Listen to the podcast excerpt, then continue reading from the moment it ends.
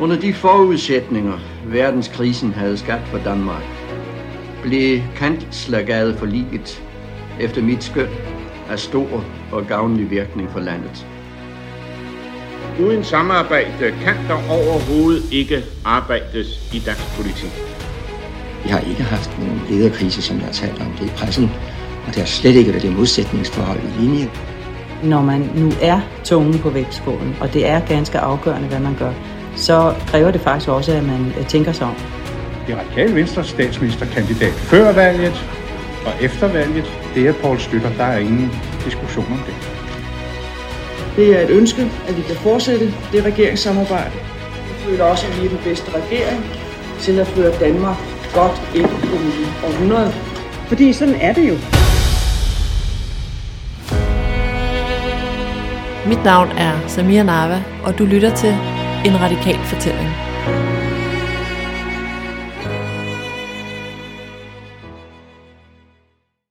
I dag skal jeg til Aarhus for at tage hul på min podcast En Radikal Fortælling, og det har jeg glædet mig helt vildt meget til. Vi skal tilbage i historien, og også tilbage før Radikale Venstre overhovedet blev stiftet, for jeg synes jo, det er lidt interessant at dykke ned i, hvad det egentlig var for et politisk landskab Radikale Venstre udsprang af, og også hvad det var for nogle politikere, der gjorde deres stemmer gældende i debatten på det tidspunkt.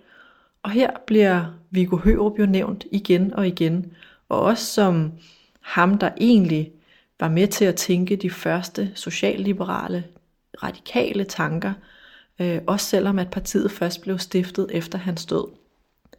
Men øh, her i Aarhus, der skal jeg mødes med Peter Lauritsen, som har skrevet en bog om lige præcis Viggo Hørup. Bogen hedder Hvad skal det nytte? Og Peter Lauritsen, han er medlem af Radikale Venstre. Han blev født i 1969 i København og er professor med særlige opgaver i informationsvidenskab ved Aarhus Universitet. Jeg skal møde øh, Peter Lauritsen i hans øh, nye hus i Søften. Han har advaret mig lidt mod, øh, at vi kommer til at optage noget flytterod, og der skulle også være lidt fodkoldt, så jeg er også blevet bedt om at tage uldsokkerne med.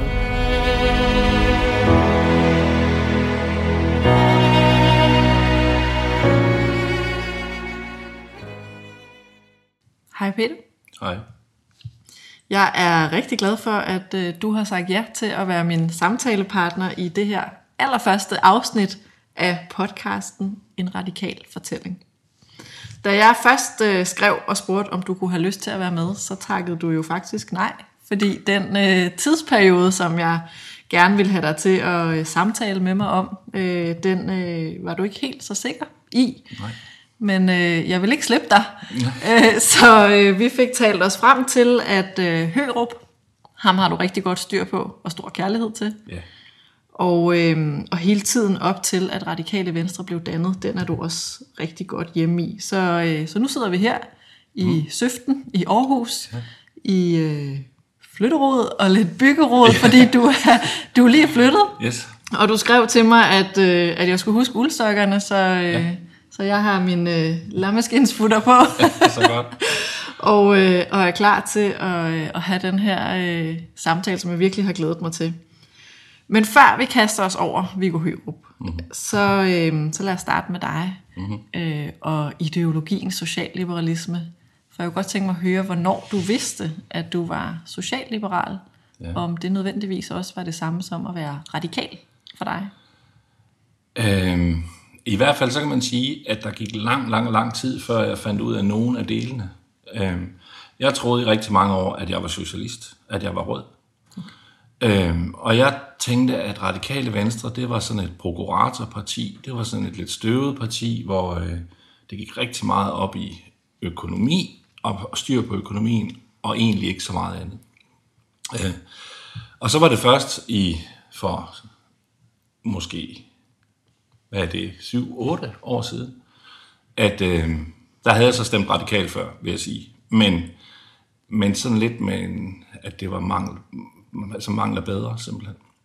Men så begyndte jeg at lave sådan noget uddannelsesarbejde, jeg interesserede mig for videregående uddannelser, og jeg var med til at lave et kvalitetsudvalg. Fordi Morten Østergaard, her minister, han havde lavet et kvalitetsudvalg med, der var fyldt med økonomer, og der var en nordmand med, men der var ikke rigtig nogen studerende, og der var ikke nogen undervisere med. Så derfor lavede jeg og en kollega et kvalitetsudvalg, der kun diskuterede på Twitter. Og det blev så, øh, vi kaldte det det alternative øh, kvalitetsudvalg.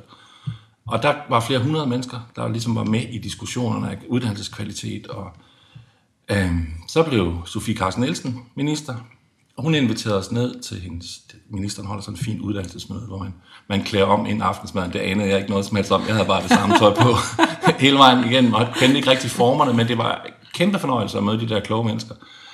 Øh, og vi fremlagde resultaterne af vores øh, tweets der, øhm, og vi trykte et, øh, vi lavede et manifest på en kop, og sådan noget. Vi synes, det var vældig sjovt.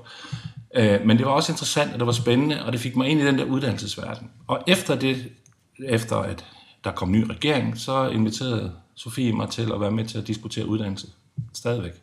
Og i den snak, der gik det jo op for mig, at Radikale Venstre var ikke kun et parti, der lavede øh, fremdriftsreform og dimensionering, men faktisk havde et meget dybere øh, uddannelsessyn. Så der begyndte jeg sådan at tænke, hov, måske er det faktisk her. Og så begyndte jeg at interessere mig lidt for det. Øh, så blussede, eller det kan sige, udlændingepolitikken blussede op, fordi det synes hele tiden, øh, alt den tid jeg kan huske, der var kæmpe bål. Ja.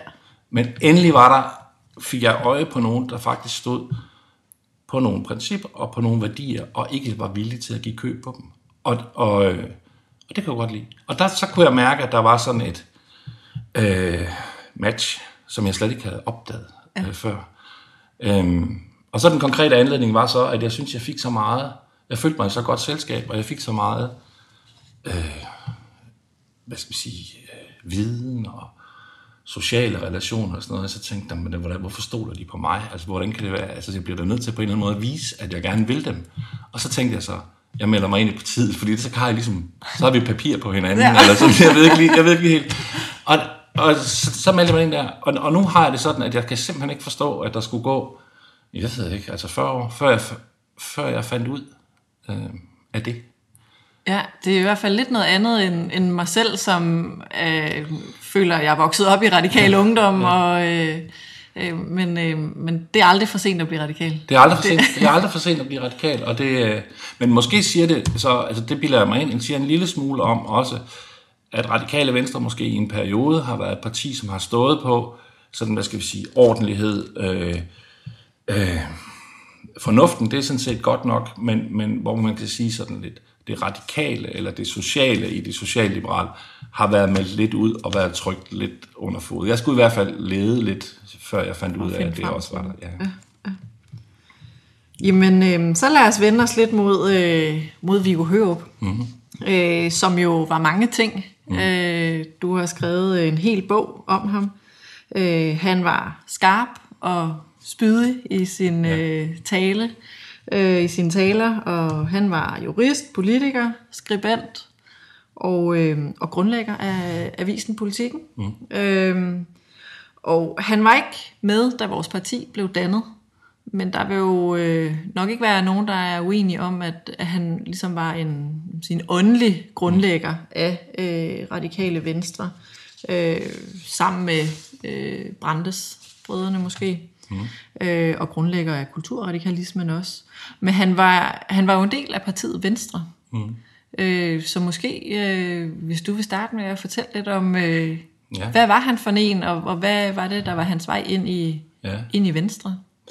Altså man, man, kan, man ved ikke så meget om hans sådan tidlige biografi, men han skriver lidt om det, og der tror jeg, man kan finde sådan lidt en nøgle til, hvem han var. Fordi han er født på Halsnes, ikke så langt fra Frederiksværk, Uh, øh, hans far var skolelærer, der var lidt prestige i det, men ikke nogen penge. Han kommer fra et fattigt hjem. Uh, hans mor hed Emilie Drakman, så det Holger Drakman, det var hans fætter. Der var forbindelse til København, øh, og sådan læge og officer og sådan noget. Så han havde sådan både det der fattige og det rige og det dannede og det ikke dannede sådan i, i hans barndomshjem. Men han valgte sådan helt tydelig side, og han beskriver, hvordan de lå sådan og kiggede over hegnet ind til de rige bønder og kunne se al den der rigdom og de nye leje, samtidig med, at de havde en bevidsthed om, at det her, det bliver de aldrig en del af. Og det kalder han det store svæld, altså den store kløft. Og den der kløft, den er, det, det er fra han er helt lille til han dør. Der gælder det om at overskride, eller fjerne rettere den der kløft. Han kommer i fine skoler, han kommer på universitetet, men han vil aldrig nogensinde over på den anden side af den der kløft. Fordi derover, det er jo der, du har de dannede, de fine, de rige, øh, dem, der tænker de rigtige tanker øh, i samfundet betragtet rigtige tanker. Og der skal han ikke over. Han, han vil blive på sin side af kløften, ikke?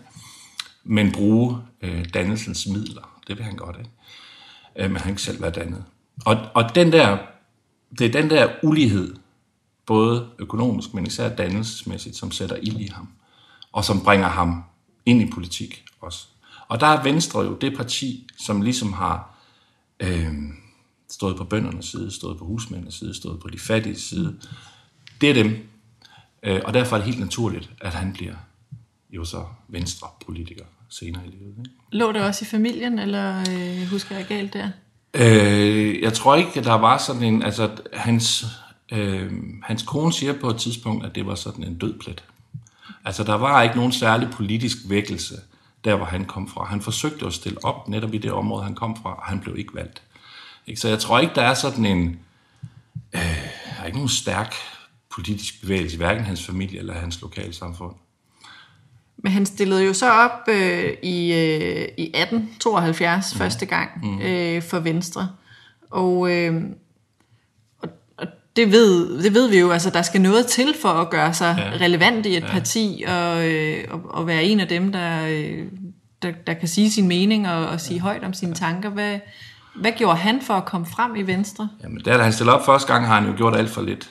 Altså, der, der han, har, øh, han har mødt øh, en af sådan grundlovens fædre i Hansens Stor Venstre, sådan høvding vil de vel sige, øh, og han har mødt en advokat, også som stor venstremand, og på den måde så er han sådan blevet politisk vagt, men han gør ikke ret meget, og han, derfor, han kommer heller ikke ind første gang. Men det han så begynder at gøre, det er jo så at lave organisatorisk arbejde, og han begynder at skrive i avisen. Og det er ud fra en bevidsthed om, at man bliver nødt til øh, og være den, der arrangerer festerne, og de holder sådan nogle kom sammen, og, ikke, og hyldester og sådan noget. Og der er nødt til at være vært der, så, fordi så er det ham, der holder talerne. Ikke? Og han er nødt til at stille sig op på scenen ved at skrive i, i avisen, også selvom det er en lille snollet avis. Så på den måde bruger han nogle år på at bygge sig op øh, internt øh, i partiet, og der er han jo så heldig, at han kan skrive. Altså han kan virkelig skrive. Og det gør, der bliver lagt mærke til ham. Så da han stiller op næste gang, så går det. Altså, øh, så har han fået bygget de alliancer, han skulle, og han har fået sådan blevet et kendt navn kun i venstrekredse, men det er jo så også, øh, også mm. godt nok. Også, det er jo nok, ja. ja. Øh, og så bliver han så valgt ja. nogle år efter. Ikke? Øh, og hvad, øh, nu siger du, at Venstre, det var jo ligesom øh, partiet for bønderne mm. øh, på den tid, øh, men der var jo også nogle fløje øh, i Venstre, yeah. og, og Høv var jo også ret markant og udtalt. Altså, når, der, når der opstår de der øh, fløjdanser i et parti, ja. så øh, kunne man jo allerhelst tænke sig bare at være neutral og forsvinde ja. lidt, men, ja. men han tog jo egentlig meget aktivt side. Ja, det gjorde han. Altså, øh, det der lidt, når vi siger parti i dag, så har vi jo sådan en velstruktureret enhed, ikke også? Og der er penge, og der er systemer for alt muligt.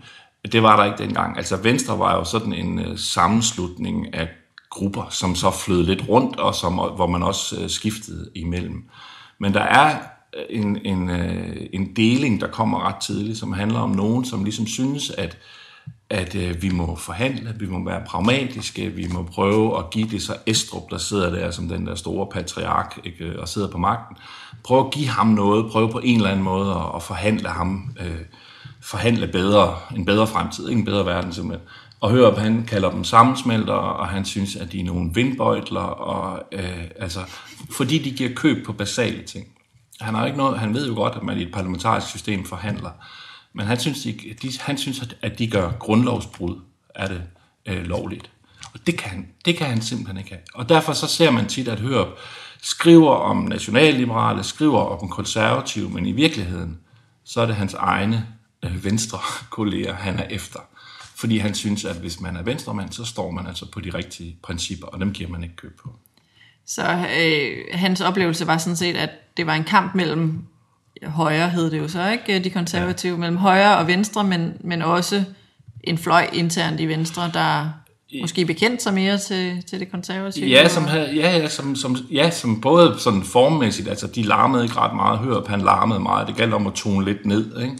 men også indholdsmæssigt, altså i forhold til, hvordan, hvordan er det, at vi får øh, parlamentarisme, fordi det var det, det handlede om, hvordan får vi parlamentarisme i Danmark, ikke? og der der var Hørup sådan, jamen altså folk må se i øjnene, at vi skal have parlamentarisme, så vi, vi må ud i landet, og vi må ud og slås for det her, øh, sådan at vi får opbakning, og når vi får den der opbakning, så skal det nok, så skal det nok komme. Men der skal ingen kunne sige, at vi har givet køb på noget i den proces. Og der var de andre mere sådan, at vi snakker lidt, vi forhandler lidt, og vi, vi trækker lidt, og så trækker vi os lidt tilbage, og, sådan, og, og var meget mere strategiske og taktiske i deres. Ikke? Og det var så moderat, ikke? så du havde de moderate, og faktisk også så øh, de radikale. Og det, og det hed de jo faktisk, Ja, øh, ja. også før, før stiftelsen af Radikale Venstre. Ja. Øhm, så synes jeg jo egentlig også, det er, øh, det, det er lidt interessant, øh, fordi du, øh, du går også meget op i, øh, i ligestilling, og mm. det gør jeg sådan set også. Men, øh, men gjorde Hørup det øh, med tanke på, at hans kone jo var en del af, af hvad hedder det, hele organisationen og netværket omkring øh, kvindesagen. Øh, hans elskerinde lige så, og, og senere hen hans, hans datter Ja. spillede også en ret aktiv rolle. Men hvor var Hørup selv? Viggo Hørup selv? Jamen altså, han, altså han, jeg vil sige, han er jo produkt af sin tid, ikke? så man kan sige, jeg tror, at, at, at der er et, et tidspunkt, for eksempel omkring grundloven, hvor jeg tror, det er svært at tænke, altså simpelthen svært for folk at tænke i ligestilling. Ikke? Altså der skal man virkelig være visionær. Men, men der er 30 år senere, 30-40 år senere, hvor han er, han er på banen, der er muligheden lidt nogle andre. Men selvom man godt kan tænke ligestilling, så er han, altså han er ret radikal i sin måde at tænke ligestilling på.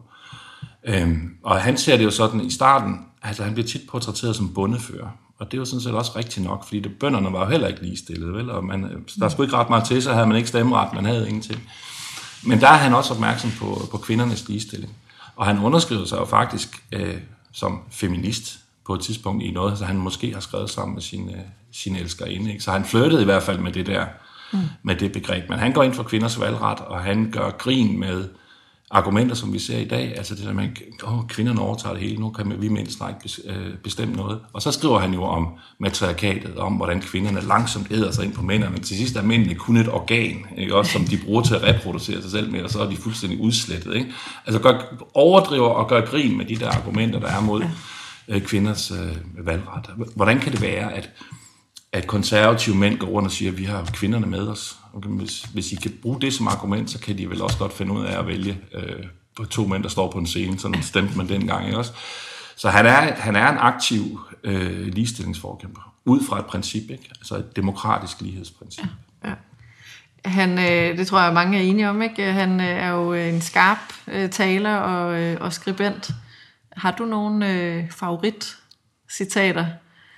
Øh, der er jo mange at vælge imellem. Der er mange at vælge imellem. Altså, jeg- man kan sige, at hans, i forhold når han beskriver demokrati, så siger han, at demokrati er ikke for godt for nogen. Og, og det, kan, det kan jeg godt lide. Ikke? Altså alle er med i demokratiet. Og det er jo en, øh, både en konstatering, hvis vi vil have demokrati, så er alle med. Det kan man øh, øh, læse ind i øh, diskussioner af statsborgerskab i dag. Vi har så travlt med alt muligt. Det vi jo faktisk gør i den, det er, at vi sætter, vi sætter hegn op for, hvem der er med i demokratiet. Så det kan, det kan godt, det er også en fordring. Ikke? Altså det er jo også noget, fordi hvis man så er med i demokratiet, jamen så bliver man jo også nødt til på en eller anden måde at gøre sig umage. Altså man er ikke, han er jo ikke sådan, at man, øh, man bare er med. Man er ikke bare demokrat. Altså så må man også lige tage sig sammen og få sat sig ind i tingene og tage diskussionerne derhjemme eller med andre. Og sådan. Men principielt så er demokratiet for alle. Øh, det, det, det er måske der, jeg synes, der er noget, det er i hvert fald det mest sigende. Så har han andre citater, som øh, altså, eller andre vendinger i hvert fald, som altså, vi kender, hvad skal det nytte, for eksempel. Ikke? Også, som jo, Det er titlen på din bog også. Ja, ja, så, som, og som jeg synes rummer mange ting, selvom det også i dag er blevet sådan en lidt flad vending, men, men som alt med fornuft. Ikke? Altså, øh, det man som politiker skal stå på mål på, det er jo, det er en fornuftig beslutning, du træffer. Øh, og ikke bare, om den er populær, eller den er hvad skal det nytte? Virker det? Kommer vi nogen bedre steder hen? Udvikler vi demokratiet? Så han har, altså, han har mange øh, gode små tekststeder. Øhm, og, øh, og hvis vi så kigger lidt ud over øh, Hørup, det var sådan lidt om, omkring ham, men også øh, hvis vi ser lidt på den, den tid øh, og de politiske diskussioner, der var, som jo også gik forud for tilblivelsen af radikale mm. venstre. Hvad, hvad var det for nogle øh, politiske temaer, der... Øh, den, den ene handler jo om, altså simpelthen om demokrati. Altså den handler om det der med, hvad, hvem er demokratiet for? Og det var om parlamentarisme, ikke? Altså, som jo er en, øh, umiddelbart er en diskussion om, at øh, øh, hvem har lov til at blive regeringschef, og hvornår kan man vælge en statsminister og sådan noget. Og det, det, det slås de jo om i, øh, i overvis. Og der, der hører vi jo ret kontant, ikke? Altså, at øh, det er ligesom dem, der har de fleste stemmer, det er også dem, der bestemmer. Og sådan var det jo så ikke. Altså, så, så den, den diskussion om, hvordan man indretter demokratiet, som jo, så, som jo også hænger sammen med, kan man egentlig overlade demokrati til almindelige mennesker? Fordi det er jo det, der så ligger bag ved det der. Ikke? Kan, vi, kan vi det? Og der var Hørup jo sådan, at øh, ja, det, øh, det kan vi godt. Altså, det, det er jo det, det hele går ud på. Ikke? Og den pointe, synes han, at det konservative, nationalliberale Danmark fuldstændig mistet. Så det er den ene diskussion. Den anden diskussion, som er fremtrædende, det er forsvarspolitik. Hvordan, øh, hvordan undgår vi, at de der tyskere de kom igen? Altså, de var der i 1864, og, og hvordan får vi Sønderjylland tilbage? Mm. Og der er han jo øh, en markant stemme, ikke? Så, fordi han jo, øh, hvad skal det nytte at bygge en fæstning omkring København? Altså, øh, hvad skal det nytte, at vi tror, at øh, franskmændene kommer, og svenskerne hjælper os og sådan noget. Der, der prøver han jo at være sådan en fornuftens stemme. Og det er det, der giver ham rigtig, rigtig mange tæsk, fordi at så har han ikke øh, Danmark i hjertet, som det hedder i dag. Øh, og det hed det jo sådan set også dengang. Og så, øh, altså, så er man jo ikke national og udansk, og man er alt muligt andet. Og det tog han så, øh, tog han så på sig. Det er den her øh, antimilitarisme i virkeligheden ja. også, øh, som han jo også får givet videre til sin datter på en eller anden måde. Hun, ja. hun ender med øh, Ellen øh, Hørup, øh, altså at, at have relationer og connections til øh, Mahatma Gandhi. Ja. Øh, ja. Og, altså ud fra det hjem, hun voksede op i. Hvor internationalt rettet var, var Viggo Hørup egentlig? Fordi hun var i hvert fald datteren, ja. ikke? Øh, og jo. talte mange sprog, jo. og øh, meget, ja. Ja, både inden for Europa, men også øh, Rusland og Indien. Jamen, der er et sjovt paradoks ved ham der, fordi at, øh, altså, så vidt jeg kan finde ud af, så har han været, måske været i Sverige et par gange. Ikke? Der var noget med, at han strandede i en lille sejlbåd på, jeg var hjemme fra Bornholm på et tidspunkt, og så har han måske været over sammen med Henriette, hans elskerinde. Ikke? Så det var så ligesom det. Han var ikke øh, en, der rejste rundt på den måde. Og han, øh, han, altså, da han døde, så blev han sådan hyldet for sit sjællandsk, og sådan på den måde. Så han har ikke noget sådan, øh, han er ikke nogen globetrot lige frem. Men alligevel, så var han jo med i den øh, gruppering, som man kaldte europæerne. Mm. Ikke? Fordi man tog europæiske tanker op. Ikke? Og der siger han jo så sådan noget retning af, at øh, man kaldte os europæerne for at advare de indfødte om os. Ikke? Altså det var noget, de andre sagde, for ligesom danskerne, de blev advaret mod, hvad der var for nogen, altså udanske nogen, de havde nævnt. Men han har tydeligvis et, et stort internationalt udsyn, øh, og, og fanger de der internationale strømninger op, som kommer med Brandes og sådan noget, og får dem ind i politik. Ikke? Ja. Øhm, det er jo, øh, altså i Radikal Venstre, der har vi jo til stadighed diskussionen om pragmatisme over for øh, principfasthed, og hvis man dykker ned i, øh, i Hørup og de diskussioner, der har været på den tid, så kan jeg i hvert fald se og regne ud, at det også er den form for diskussioner, der er, der er kommet op, og det ene over for det andet. Øhm, hvor på den skala har han ligget hen? Altså er det pragmatismen, der har været styrende, eller principfastheden? Jeg, jeg hører nærmest lidt begge. Jamen, ja, altså jeg, jeg tror, hvis man skulle vælge, så vil man, så vil man lægge om at sige, at han, han står på principfastheden. Men det kommer også lidt an på, hvad der er i spil. Altså, det der, altså, det er jo demokratiet, der er på spil. Det er jo, hvem er borgere? Altså, øh, hvordan øh, behandler vi andre mennesker, øh, uanset hvor de kommer fra? I det, på den tid vil det så være fra landet, for eksempel. Ja. Ikke også? Men, men øh, kvinder, ikke? altså det er jo nogle helt fundamentale ting, der er i spil. Og i de diskussioner, jamen, så er han, altså, så er han radikal, kan man sige. Ikke? Altså, så står han på de der øh, på de værdier. Øh, men der er jo ikke noget, han har jo også nogle formuleringer med, man, altså, så taler vi om tingene, og så ikke gider snakke med, så stemmer vi om det. Altså videre. Mm. Ikke også? Altså, det er jo også demokrati og også øh, øh, politik, at man bliver nødt til på en eller anden måde at nå nogle resultater og komme videre. Det er han helt med på. Han var ikke særlig god til det selv, altså den, den form for politik. Han er meget øh, principfast, men ved jo godt, at det handler om alle mulige andre ting, og han forsøger faktisk også at lave sådan nogle øh, han skælder ud på de der moderater, og så prøver han jo selv at udmanøvrere dem, og så selv være den, der laver for livet og sådan noget. Så, så han har den der side i sig selv. Men hvis det gælder grundlæggende ting, og der vil jeg så også sige, at det, øh, hvis man er radikal, når de grundlæggende ting kommer i spil, så står man der. Og så kan man ikke flytte sig. Så holder man op med at være radikal.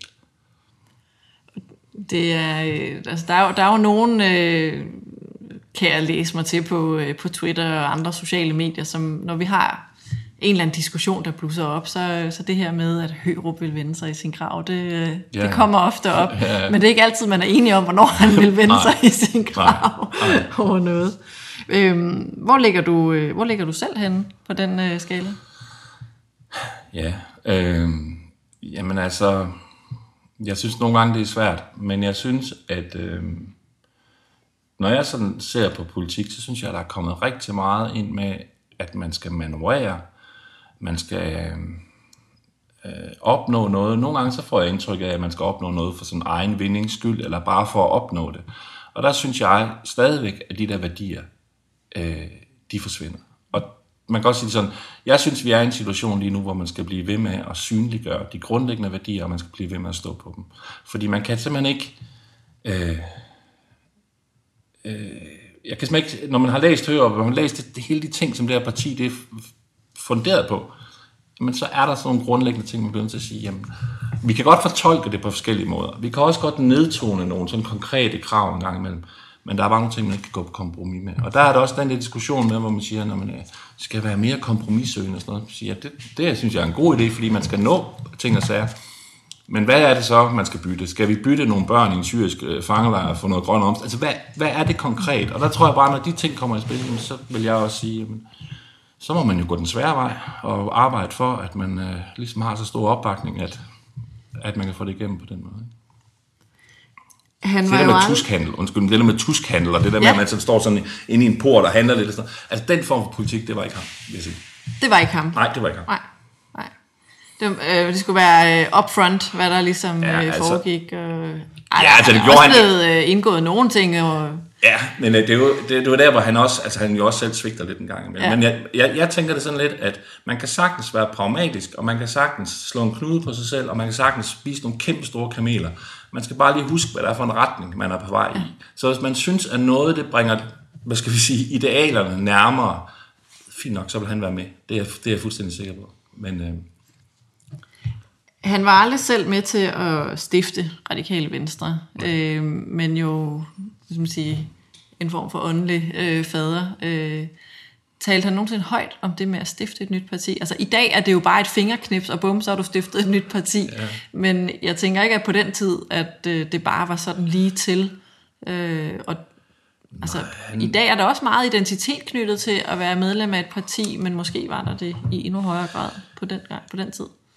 Jamen, jeg tror, han når at blive træt af politik, inden, øh, inden han kommer så langt. Altså, han, øh, øh, han har en søn, der mister livet, og han har øh, sin elskerinde, som er hans livs store kærlighed, der mister livet, og han er træt af politik. Altså, og han skriver sådan noget, øh, altså, han skriver sådan nogle samodige breve til norske digter, ikke om, at han er så træt. Altså, og, og der er ikke, altså, der er ikke rigtig noget, der går ikke noget igennem hans telegraftråd mere, siger han. Så han stopper, han stopper jo politik, og, øh, og så er det politikken. Ikke? Altså, så, er det jo, så er det jo den form for politik, han så bedriver i stedet for, og der gider han ikke det der. Så jeg ved egentlig ikke, hvordan han ville have taget op, hvis, hvis nogen havde kommet og sagt, kom, vi stifter et nyt parti, vi gør sådan og sådan. Det tror jeg måske, han har sagt, det er ikke for mig. Altså, Men det, altså på den tid, der flød det jo måske også lidt sammen, det ja. at være politiker og være journalist, så det var ja, i hvert fald ja, en ja. anden måde at formidle. Ja, ja, ja. Altså han siger i sin, i sin han, da han har fundet ud af, at han taber til Alberti, som er en kæmpe stor svindler, ikke også? Altså, øh, taber han et valg, og så, øh, øh, tager han, så går han og tænker over, skal jeg nu stille op igen? Og så finder det skal han ikke. Så tager han ud til sine vælgere, og så siger han så, at, at han skal nok hjælpe dem. Ikke? Altså min hånd skal altid være vendt mod dem, som vil trykke de fattige ned til ingenting. Ikke? Altså der, han skal nok være der for dem. Og, men det er han jo så bare på en anden måde. Han, han gider ikke det der øh, dagligdags noget. Nu skriver han i avisen. Eller endnu mere i avisen.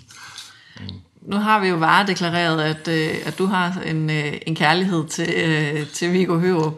Øhm, og det er jo også lidt det, samtalen her bærer præg af. Altså, Ja, ja. Det, er jo, det er jo alle hans fortræffeligheder og øh, alt det gode, han kan. Altså, det, er jo, det er jo nærmest helten forud for tilblivelsen af Radikale Venstre. Er der, øh, er der nogle fortællinger, vi kommer til at udlade, øh, når Jamen, vi får når- os blind på den måde? Ja, fordi man kan sige, når, når du spørger til det der med forholdet mellem at være principiel og være pragmatisk, så sige, det er jo, det er jo øhm, han har sagt nemt nok at være sådan øh, åndelig øh, overhovedet over en, et parti, øh, så længe man ikke er fedtet ind i alt muligt. Ikke også? Altså, og, og det er jo der, hvor han står meget med principperne og meget med værdierne. Øh, jeg mener med en anerkendelse af, at det andet er vigtigt, men han mangler jo som politiker, der mangler han jo at vise, at han faktisk kan samle folk, og han faktisk kan skabe flertal for ting. Altså, øh, det, han får ikke skabt flertal for ret meget. Til gengæld så er han rigtig god til at håne dem, der ikke vil være sammen med ham bag, bagefter. Og der kan man sige, der, der, er han jo, der er han jo mere sådan øh, principrytter, end han er, end han er en dygtig politiker. Altså det, det, og det skal jo selvfølgelig med, hvis man, hvis man sådan ligesom øh, øh tænker, at øh, man har optaget parlamentarisk arbejde, og hvordan gør jeg lige det ene og andet for det at tage fald på plads, og sender sms'er og ringer, hvad ved jeg. Der var, han var jo, altså... Han sendte nok ikke så mange sms'er. Nej, det gør han ikke. Men heller ikke telegrammer. Han er kendt for, at man kunne sende masser af breve til ham, han putte dem bare i lommen. Okay. Han svarede ikke på. Øh, og så er der jo så hele skalaen i forhold til øh, at være socialliberal. Mm. Altså det sociale over for det liberale. Mm. Det var du lidt inde på i, øh, ja. i begyndelsen, at, at han kom ud af, ja. at, at delvist svære kår, ja. og havde hele tiden det bankende hjerte også. Ja.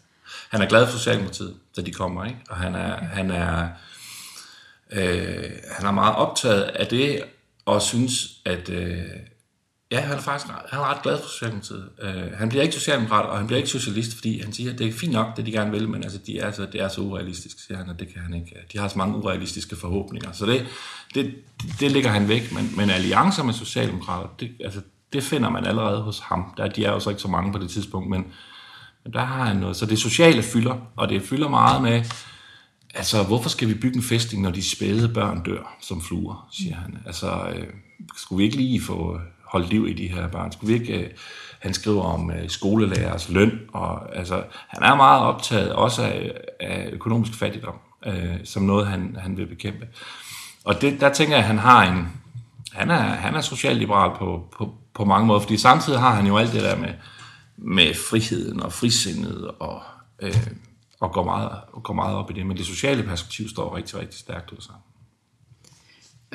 det her med, øh, med at radikale venstre vokser ud af, af alt det her, øh, der er jo nogen, der sådan lidt også gør sig vidtige, at øh, radikale venstre har jo så sidenhen også leveret øh, flere andre øh, partier. Ja, ja. Øhm, at, øh, var, der, var der ikke, altså apropos rummelighed og højt til loftet, mm, som et parti mm, som Venstre mm, også i dag bryster mm. sig af, var, var, var det den naturlige gang, at der skulle komme et nyt parti? Øh, var, der ikke, var der ikke plads til, at, at, at, at man nu var de partier, man skulle være? Og især inden for Venstre. Man, det er svært at sige, men man kan, jeg, jeg tænker nærmere, at man er lidt imponeret over, at Venstre kunne holde sammen på sig selv okay. i så lang tid. Altså de var, de var splittet i forskellige grupperinger, de så meget forskelligt på, på ret grundlæggende ting, og derfor så tænker jeg næsten, at det måtte ske på et tidspunkt, at der kom et radikalt øh, et radikalt parti. Og det er jo også der, så begynder partiorganiseringen også at blive lidt strammere og sådan noget, hvor det før i tiden har, har de lidt løse grupper, der er det måske også nemmere, at man har nogen, der står og råber herover, og nogle andre, der gør sådan her, og så er ikke engang sikkert, at de mødes, eller er ikke sikkert, at de bliver enige om noget med de så venstre, så hedder de så danske venstre, det radikale venstre, det forenede venstre, og de prøvede jo med alt muligt, ikke? Og jeg tænker egentlig, det er ret naturligt, at det opstår øh, også der, hvor det gør. Altså, at, øh, at nu begynder det at, at spænde for meget. Ikke? Og øh, det parti, der så kommer ud af det, det radikale venstre, det, øh, det dykker vi nærmere ned i øh, sammen med Rune Christiansen i, øh, mm. i næste afsnit.